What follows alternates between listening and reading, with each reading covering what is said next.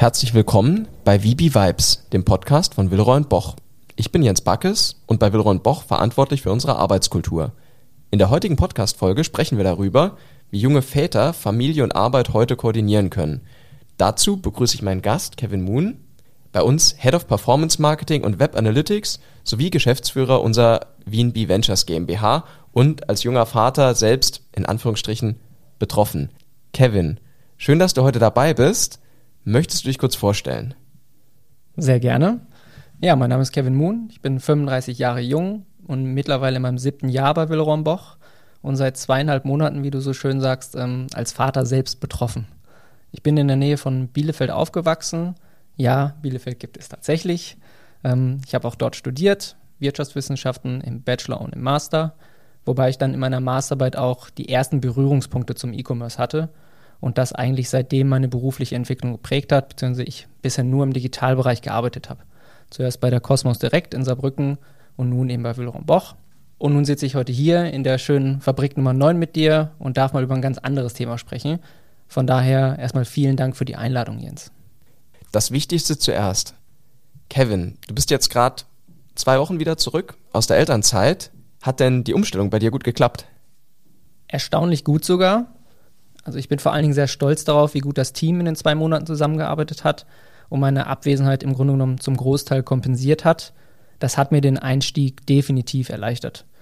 Was ebenfalls hilft, sind die Homeoffice-Tage. Es bringt einfach die Möglichkeit, meine Frau stärker zu unterstützen und bringt vor allen Dingen Flexibilität, die man nicht hat, wenn man hier täglich nach Mettlach pendeln müsste. Ähm, nichtsdestotrotz, nach zwei Monaten Elternzeit gewöhne ich mich auf jeden Fall immer noch daran, den Großteil des Tages äh, getrennt von der Familie zu verbringen. Du hast ja einerseits als junger Papa, aber andererseits natürlich auch als Führungskraft von einem ganz jungen Team Erfahrungen sammeln können.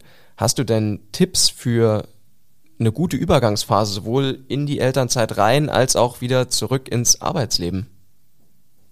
Ich glaube, Micromanager werden äh, mit hoher Wahrscheinlichkeit Probleme haben. Da sind die Mitarbeiter vermutlich sogar ganz happy, wenn sie mal ihre Ruhe haben. Und da setzt auch mein eigentlicher Tipp an. Also man sollte gemeinsame Ziele vereinbaren, klar kommunizieren, was erwartet wird, früh genug an einer Übergabe arbeiten, relevante Stakeholder informieren und vor allen Dingen auch dafür sensibilisieren, dass man nicht überall auf CC sein muss.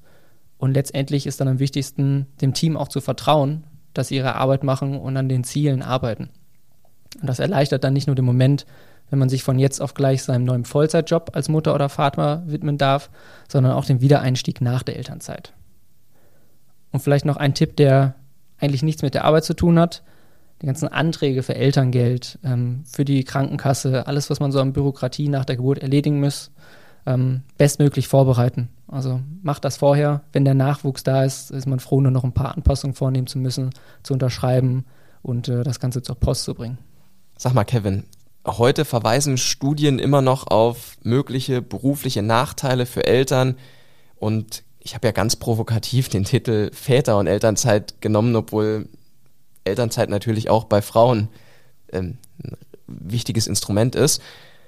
Wenn man da von der fehlenden gesellschaftlichen Akzeptanz liest und von den Berufsnachteilen, ähm, hast du das anders erlebt? Ich habe es glücklicherweise anders erlebt, aber wie war es bei dir im Umfeld? Hat das alles gut geklappt oder musstest du dich durchsetzen mit deinem Wunsch auch daheim zu bleiben? Also würde ich mich dir anschließen, Jens. Feedback war eigentlich immer eher positiv, wenn ich davon gesprochen habe. Allerdings hat man auch gemerkt, dass gerade ältere Generationen da eher, wie soll ich sagen, überrascht, erfreut reagiert haben. So ein bisschen nach dem Motto, das ist ja toll, dass du dir die Zeit nimmst, um deine Frau zu unterstützen. Also so ganz selbstverständlich scheint das noch nicht überall zu sein. Ähm, umso mehr hat es mich aber auch gefreut, wie sehr meine Familie und insbesondere mein Vater mich bestärkt hat.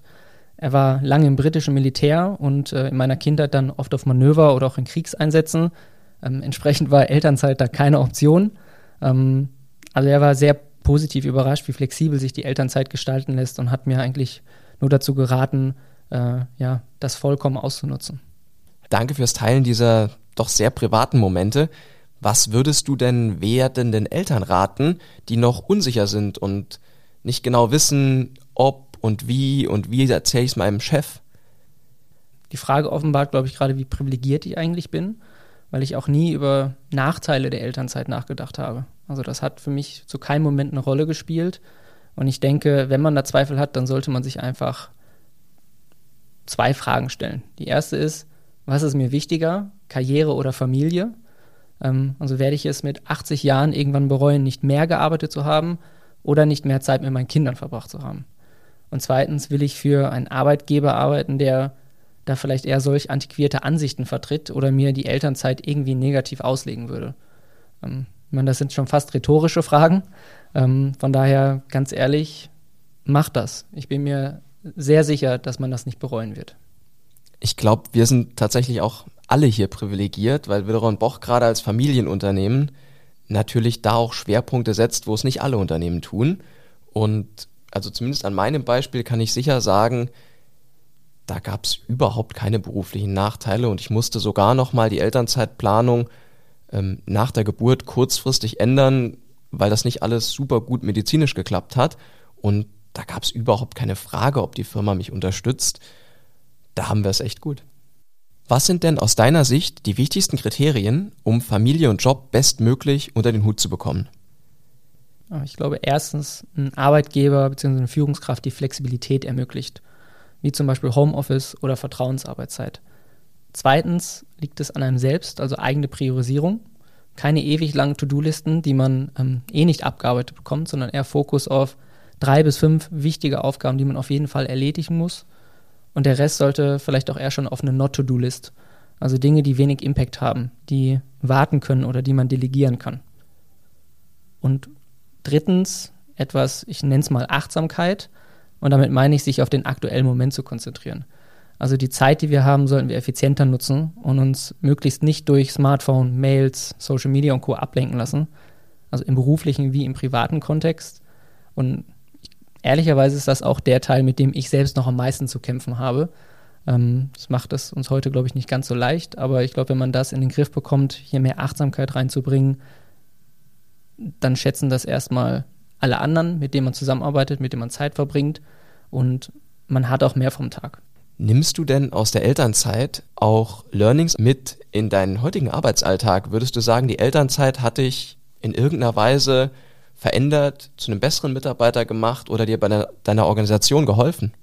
Klar. Also ich behaupte erstmal, dass äh, mir alle Eltern zustimmen werden, wenn ich sage, dass Kinder eine komplett neue Perspektive auf das eigene Leben und vor allen Dingen ähm, darauf, was einem wirklich wichtig ist, bringen.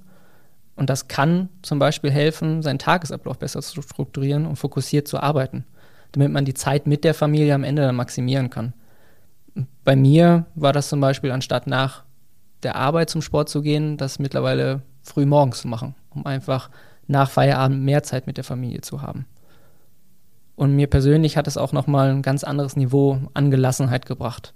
Also der Arbeitstag kann noch so stressig sein. Es ist am Ende des Tages nicht so wichtig als der kleine Mensch, der zu Hause auf einen wartet. Ja, das klingt sehr weise. Sag mal, aus deiner Erfahrung raus, hast du auch noch weitere Tipps für Führungskräfte, wie man die Work-Life-Balance auch innerhalb der Teams fördern kann. Also anders gesprochen, glaubst du, wir als Führungskräfte haben Einfluss darauf, wie unsere Mitarbeiter und Kollegen dieses Management hinkriegen? Aus meiner Erfahrung gibt es, glaube ich, noch viel zu viele Führungskräfte mit einer sehr einseitigen Beziehung zu ihren Mitarbeitern. Also die Mitarbeiter arbeiten für die Führungskraft, Ende. Und Priorität hat für mich aber insbesondere die Verantwortung und Fürsorgepflicht auch für mein Team. Also ich muss dafür sorgen, dass die Rahmenbedingungen gegeben sind, um bestmögliche Ergebnisse zu erzielen, meine Mitarbeiter unterstützen sowie fördern, wo ich kann und auch sehen, wenn sie überfordert sind. Und das geht eigentlich nur durch Vertrauen, viel Kommunikation und wenn ich meine Mitarbeiter auch als Mitmenschen sehe und äh, nicht nur als Lemminge. Neben der Elternzeit haben mit Teilzeitführung und Sabbaticals eine Reihe weiterer Flexibilisierungsinstrumente Einzug gehalten in den modernen Unternehmensalltag. Aus deiner Sicht als Führungskraft, glaubst du, wir als Unternehmen machen das nur, damit die Leute happy sind? Nur, ist das nur Employer Branding oder glaubst du, wir können auch davon profitieren, wenn wir die Flexibilität ermöglichen und den Mitarbeitern helfen, Familie und Arbeit besser unter einen Hut zu kriegen? Ich glaube, das ist definitiv nicht nur Employer Branding, das ist langfristig ein enormer Vorteil für Unternehmen, wenn man Mitarbeiter hat, die gerne für das Unternehmen arbeiten und auch wissen, dass das Unternehmen sich um seine Mitarbeiter kümmert. Also das ist Reziprozität. Das ist, ich gebe dir was, dafür gibst du mir was. Und wenn das passiert in Unternehmen, dann bringe ich ganz andere Leistungen, weil ich weiß, ich tue das nicht nur, damit ich jeden Monat mein Geld kriege, sondern ich identifiziere mich bis zu einem gewissen Grad auch mit dem Unternehmen. Von daher ist das definitiv etwas, was jedes Unternehmen es in seinen Grenzen, in seinen Rahmen tun sollte, um langfristig eine gute Beziehung zu seinen Mitarbeitern aufzubauen. Ich glaube, das ist, was es auch aus meinem Verständnis raus ausmacht, wenn man sagt, man arbeitet bei einem Familienunternehmen. Das ist eben nicht nur in unserem Beispiel die Familie im Hintergrund, die all das aufgebaut hat über die vielen Jahrzehnte und Jahrhunderte, sondern es ist auch, dass wir uns verhalten wie eine Familie und eben individuelle Herausforderungen versuchen, wo immer möglich, gemeinsam zu schultern. Vielen Dank, Kevin, dass du heute mein Gast warst und deine Perspektive geteilt hast. Und an alle Zuhörer, danke fürs Zuhören. Damit verabschieden wir uns und ich hoffe bis zur nächsten Folge bei VB Vibes.